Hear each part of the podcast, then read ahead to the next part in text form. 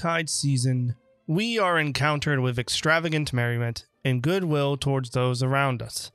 The holidays allow us to see each other as one and put our griefs aside to celebrate the life we are currently living.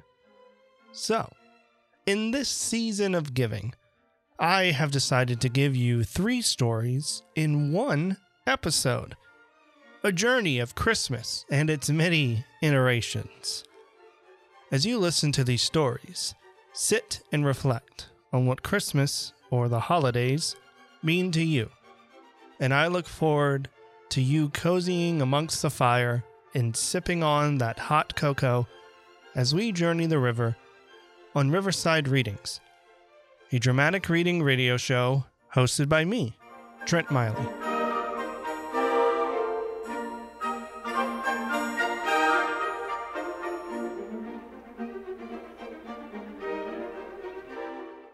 Without further ado, here are A Visit from St. Nicholas by Clement C. Moore, The Elves and the Shoemaker by the Brothers Grimm, and A Letter from Santa Claus by Mark Twain.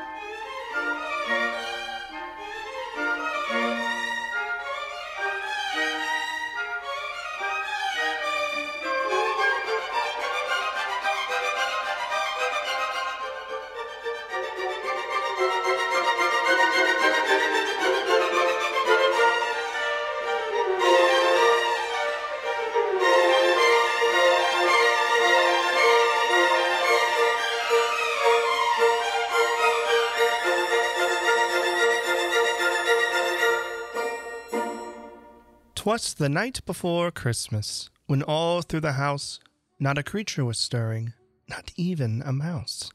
The stockings were hung by the chimney with care, in hopes that St. Nicholas soon would be there. The children were nestled all snug in their beds, while visions of sugar plums danced through their heads. And Mamma in her kerchief and I in my cap had just settled our brains for a long winter's nap. When out on the lawn there arose such a clatter, I sprang from my bed to see what was the matter. Away to the window I flew like a flash, tore open the shutters and threw up the sash.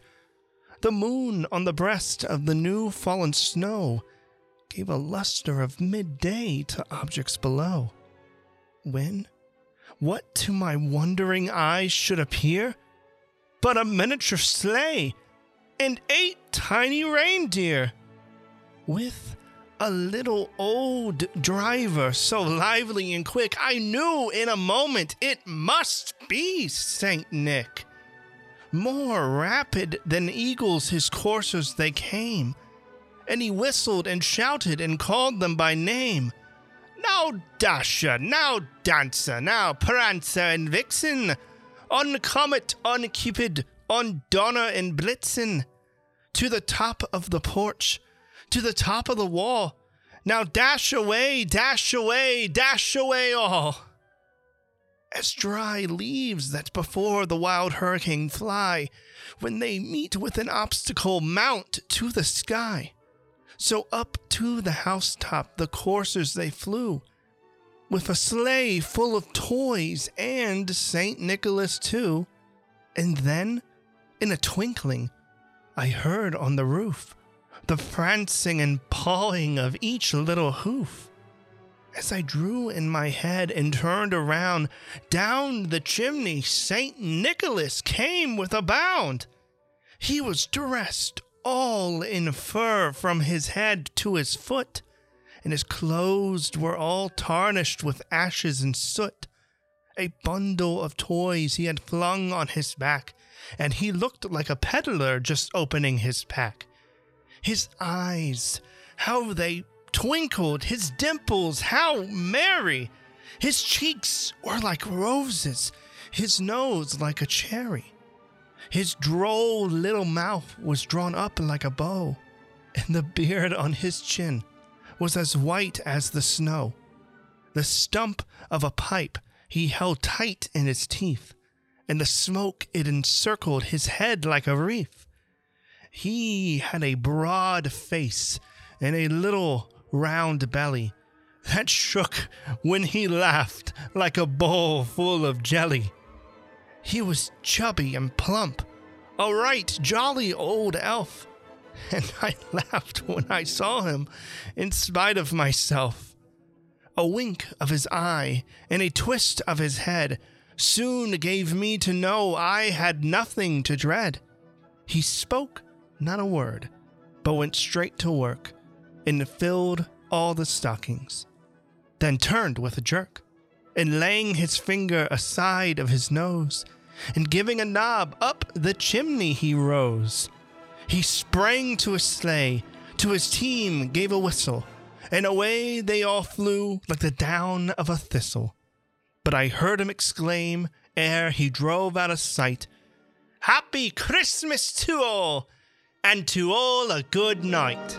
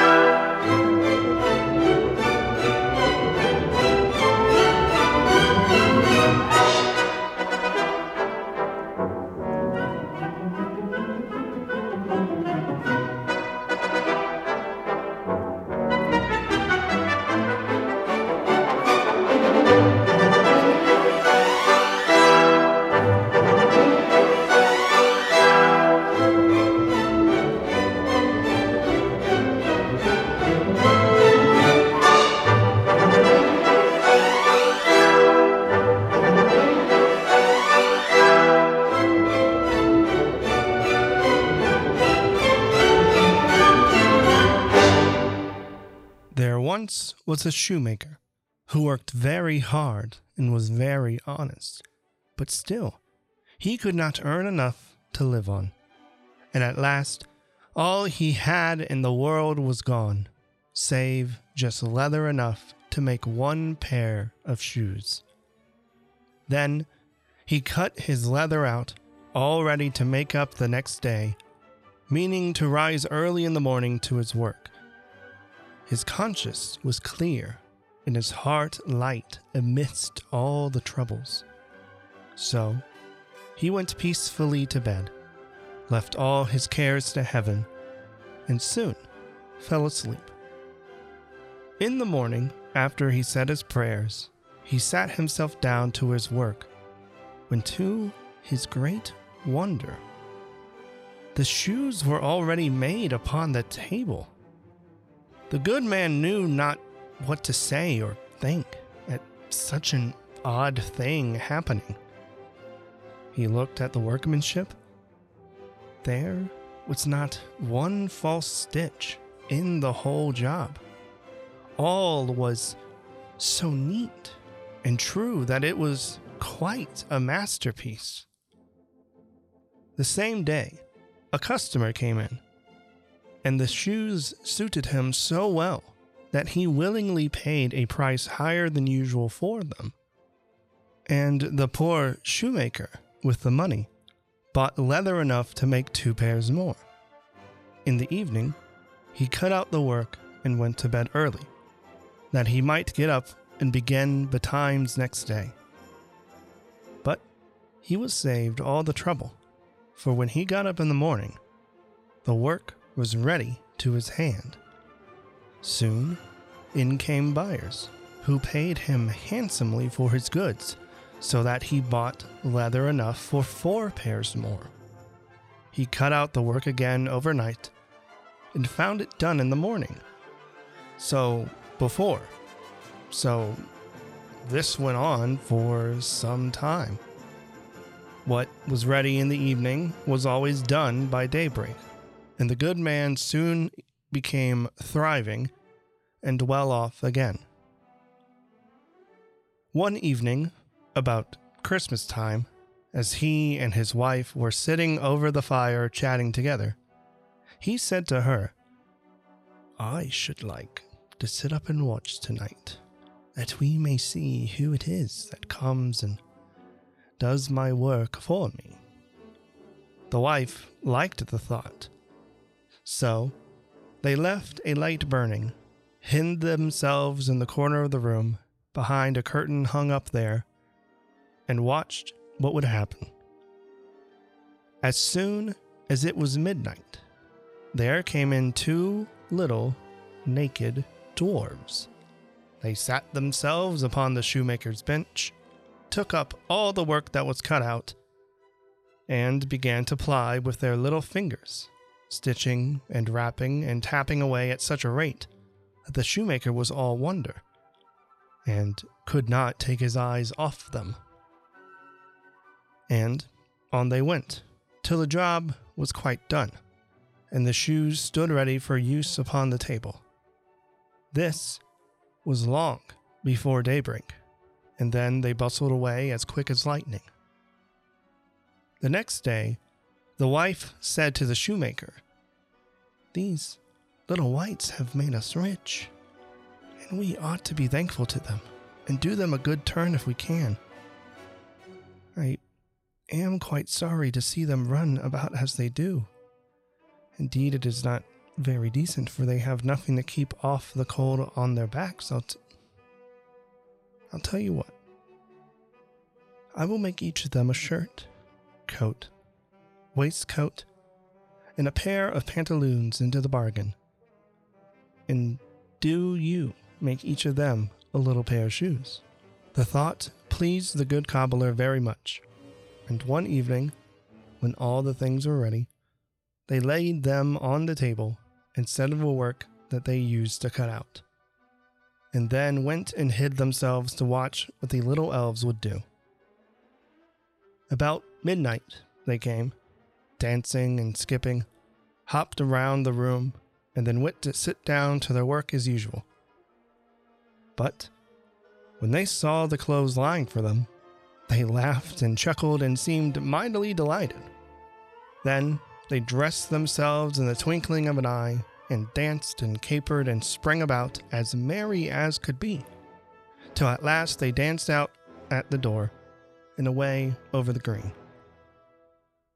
The good couple saw them no more, but everything went well with them from that time forward, as long as they lived.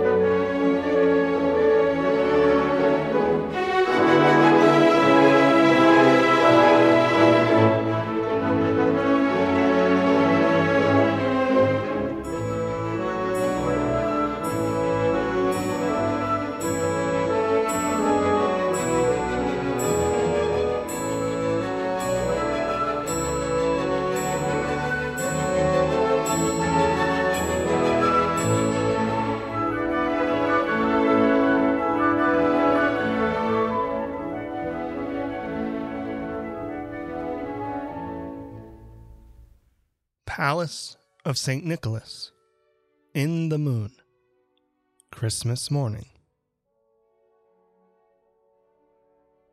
My dear Susie Clemens, I have received and read all the letters which you and your little sister have written me by the hand of your mother and your nurses.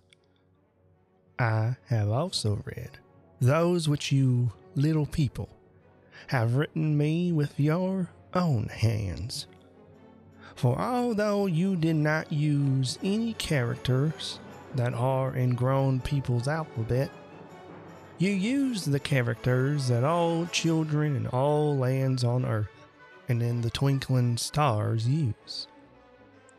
And as all my subjects in the moon are children, and use no character with that, you will easily understand that I can read your and your baby sister's jagged and fantastic marks without any trouble at all.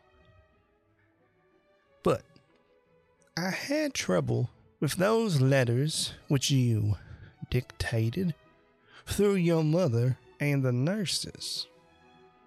For I'm a foreigner and cannot read English writing well. You will find that I made no mistake about the things which you and the baby ordered in your own letters. I went down your chimney at midnight when you were asleep and delivered them all myself. And kissed both of you too because you are good children. Well trained, nice mannered, and about the most obedient little people I ever saw. But in the letter which you dictated, there were some words which I could not make out for certain, and one or two small orders which I could not fill because we ran out of stock. Our last lot of kitchen furniture for dolls had just gone to a very poor little child in the North Star way up. In the cold country above the Big Dipper. Your mama can show you that star and you will say, Little Snowflake, for that is the child's name. I'm glad you got that furniture, for you need it more than I. That is, you must write that with your own hand, and Snowflake will write you an answer. If you only spoke it, she wouldn't hear you. Make your letter light and thin, for the distance is great and the postage is very heavy. There was a word or two in your mamma's letter which I couldn't be certain of. I took it to be a trunk full of Dawes's clothes. Is that it? I I will call at your kitchen door about nine o'clock this morning to inquire but I must not see anybody, and I must not speak to anybody but you. When the kitchen doorbell rings, George must be blindfolded and sent to open the door. Then he must go back to the dining room or the china closet and take the cook with him. You must tell George he must walk on tiptoe and not speak. Otherwise, he will die someday. Then you must go up to the nursery and stand on a chair or the nurse's bed and put your card to the speaking tube that leads down to the kitchen. And when I whistle through it, you must speak in the tube and say, Welcome, Santa Claus. Then I will ask whether it was a trunk you ordered or not. If you say it was, I shall ask you what color you want the trunk to be. Your mama will help you to name a nice color and then you must tell me every single thing in detail which you want the trunk to contain. that when I say goodbye and Merry Christmas to my little Susie Clemens, you must say goodbye, good old Santa Claus. I thank you very much, and please tell that little snowflakes I will look at her star tonight, and she must look down here. I will be right in the west bay window, and every fine night I will look at her star and say, I know somebody up there and like her too. Then you must go down into the library and make George close all the doors that open into the main hall. And everybody must keep still for a little while. I will go to the moon and get those things, and in a few minutes I will come down the chimney that belongs to the fireplace that is in the hall, if it is a trunk you want, because I couldn't get such a thing as a trunk down the nursery chimney, you know. People may talk if they want until they hear my footsteps in the hall. Then you tell them to keep quiet a little while till I go back up the chimney. Maybe you will not hear my footsteps at all. So you may now go, and then and peep through the dining room doors. And by and by you will see that thing which you want, right under the piano in the drawing room, for I shall put it there. If I should leave any snow in the hall, you must tell George to sweep it into the fireplace, for I haven't time to do such things. George must not use a broom, but a rag. Else, he will die someday. You must watch George and not let him run into danger. If my boot should leave a stain on the marble, George must not holystone it away. Leave it there, always in memory of my visit. And whenever you look at it or show it to anybody, you must let it remind you to be a good little girl. Whenever you are naughty and somebody points to that mark which your good old Santa Claus's boot made on the marble, what will you say, little sweetheart? Goodbye for a few minutes, till I come down to the world and ring the kitchen doorbell. Your loving Santa Claus, whom people sometimes call the man in the moon.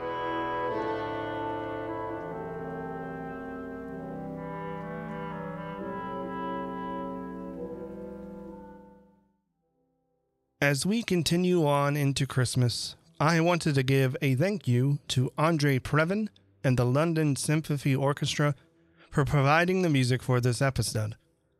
I also wanted to thank and send a special Merry Christmas to my family and friends who fill my heart with a never ending bucket of warmth. And of course, to you, the listener. For without you, none of this would be remotely possible. From your host, Trent Miley, happy holidays and a happy new year.